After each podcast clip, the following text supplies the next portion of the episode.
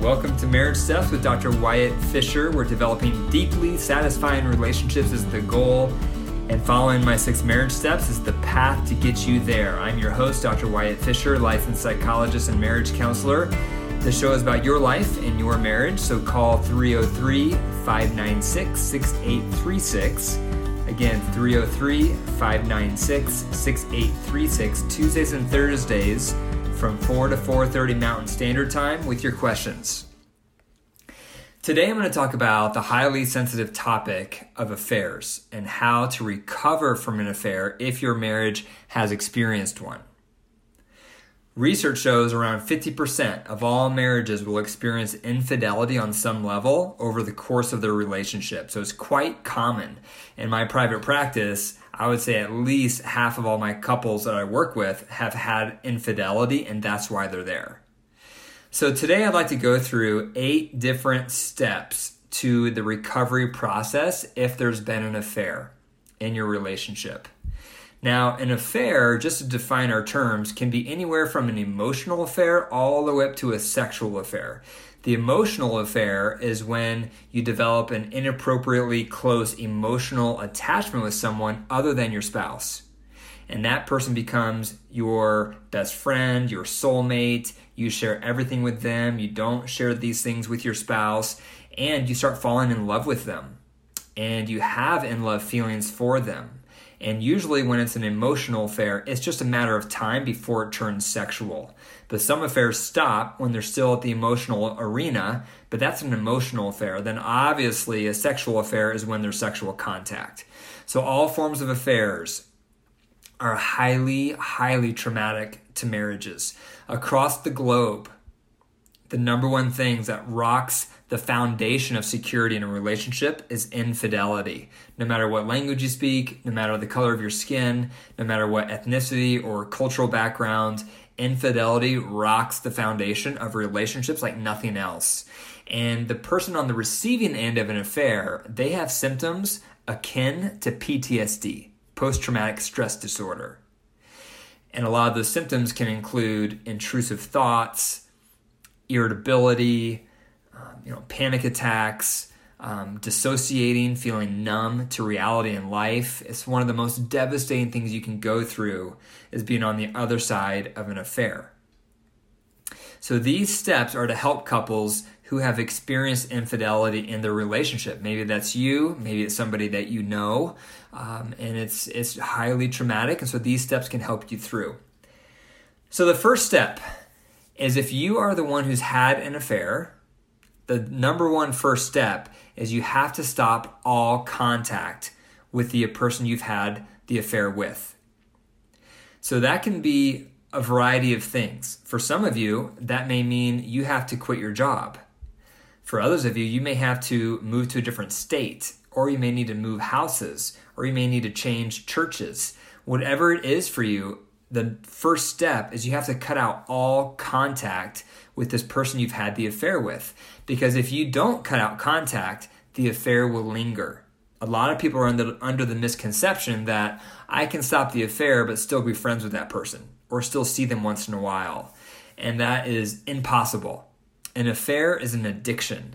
So, one way to think about affairs is that the brain chemicals in your head were low because of things going on in your marriage. And then this person filled up your needs and filled up those brain chemicals to make you feel good. And so they became an addiction. And just like any type of an addiction, whether it's heroin or cocaine or whatever, if you get around that substance, most likely you're going to fall back into that addiction. And likewise with affairs. If you've had an affair with somebody, that person has become your addiction. And so if you come in contact with them on any level, most likely you're going to fall right back into that affair. So, right from the top, the first step of recovery is you have to stop all contact. If you don't, you can kiss your marriage goodbye. Because on the other end of this, if you're the betrayed spouse and your partner keeps having contact with the affair person, it's like they're stepping on the marriage every time it happens, and they won't be able to withstand that, and they're going to want out of the marriage. So, if you want to recover your marriage, the first step is you have to stop all contact. Step number two is you have to share all accounts and all passwords. This is if you're the one who's had the affair. So you have to open up all your social media accounts, all your emails. You have to voluntarily give your phone over whenever your spouse desires it. You've broken trust. And so to earn that trust back, you have to open up all accounts. Now, sometimes it can be tempting to have secret accounts or secret this or secret that. And if you really want your marriage to recover, there's no point in having these secret pockets. You have to turn it all over. That is not only to help your spouse, the betrayed spouse, to start believing you're telling the truth, because at this point, your word means nothing. You've broken trust, you've lied. What you say doesn't matter. Your actions are what matter. So you have to open up all accounts because it helps the betrayed spouse, but it also helps you if you've been the one who's had the affair. Because sin loves secrecy. And so if you've been festering this affair and it's in the shadows, it's going to continue to linger on. But if it's out in the open and exposed and nowhere to grow, it's going to die.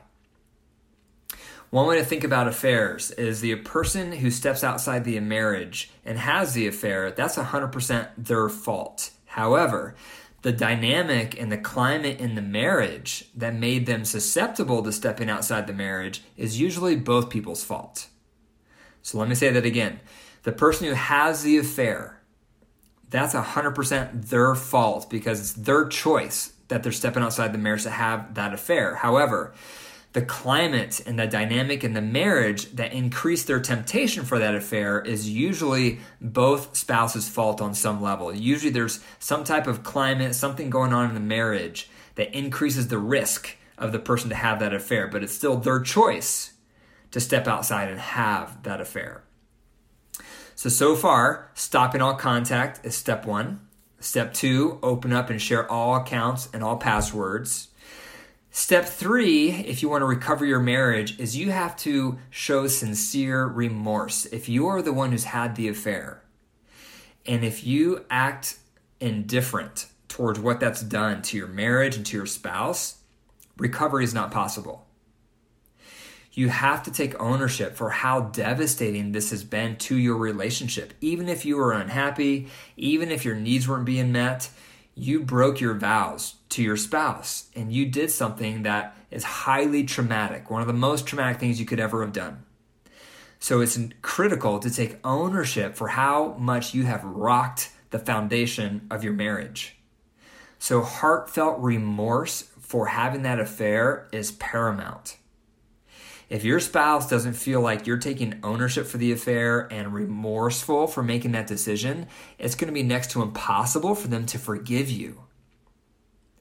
So, having this heartfelt, broken spirit attitude of taking full ownership for what you've done with this affair and having remorse for it is, is critical. That's step three. Step four is you need to be able to process through your hurts. Now, this may go both directions. Obviously, the betrayed spouse is going to have lots and lots of hurts that they're going to need to be able to get out. But also, the person having the affair may have hurts. Because perhaps one of the reasons they had the affair is because they felt like their needs they expressed over and over and over fell on deaf ears. And that's what increased their risk. Didn't make it right, but that may have increased their risk. So they may have hurts that they need to get out. So both of you need a method to get out your hurts. And I've mentioned this in other episodes. I teach couples I work with a method called the floor. And the floor is a set of guidelines on how to keep conversations safe. Conversations where you have to talk about really hard things, how to keep those conversations safe. So you need some type of method, some type of conflict resolution method like the floor that I'll teach at a later episode to work through the hurts because you both need to be able to get that out. When the hurts are not fully vented and, and allowed to get released, they come out in destructive ways through yelling, harsh comments, contemptuous comments, and that just makes the marriage worse. And it's what you feel like doing because if you're the betrayed spouse, you're hurt so much, all you want to do is hurt back but that just damages the relationship that much further.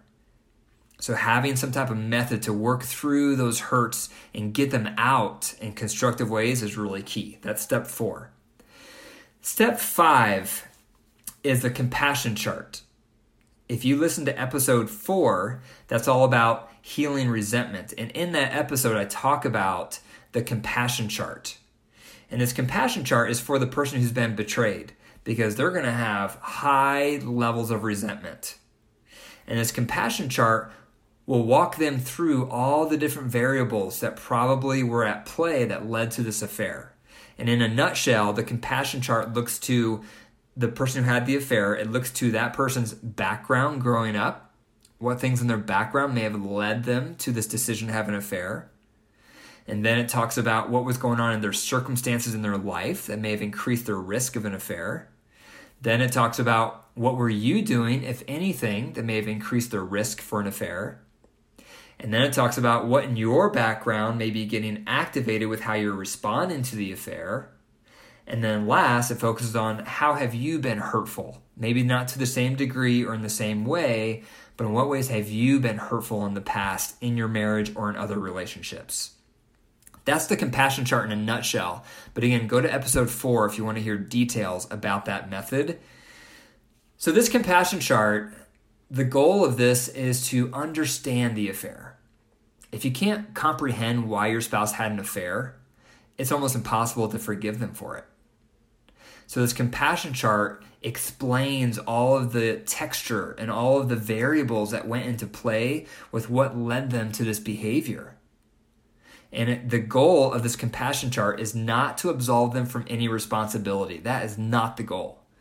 However, the goal is to move it from it's 100% their fault to maybe it's a little bit lower than that because now I'm understanding all these other pieces at play. It increases compassion for why they did this. And research shows forgiveness is often a byproduct out of compassion. So instead of starting with forgiveness, which is very difficult, start with cultivating compassion for what made your spouse have this affair, what led to it. Did, doesn't make it right, doesn't make it any less painful, but understanding the why will often soften the heart and it makes forgiveness that much easier. That's step five. So, as you're able to see, these steps go in order for a reason. You're not going to be able to cultivate compassion towards to why they had this affair unless they've stopped all contact, they've, they're sharing all their accounts with you, they've shown sincere remorse, and you've been able to get out and process all of your hurts. Only then are you in a place to do step five, which is cultivating compassion for the why behind the affair. Step six is doing some cognitive behavioral therapy on yourself or with a therapist on what this affair means about you and your spouse. So a lot of time times the betrayed spouse will have cognitions and thoughts such as I'm married to a liar how can I ever trust them again?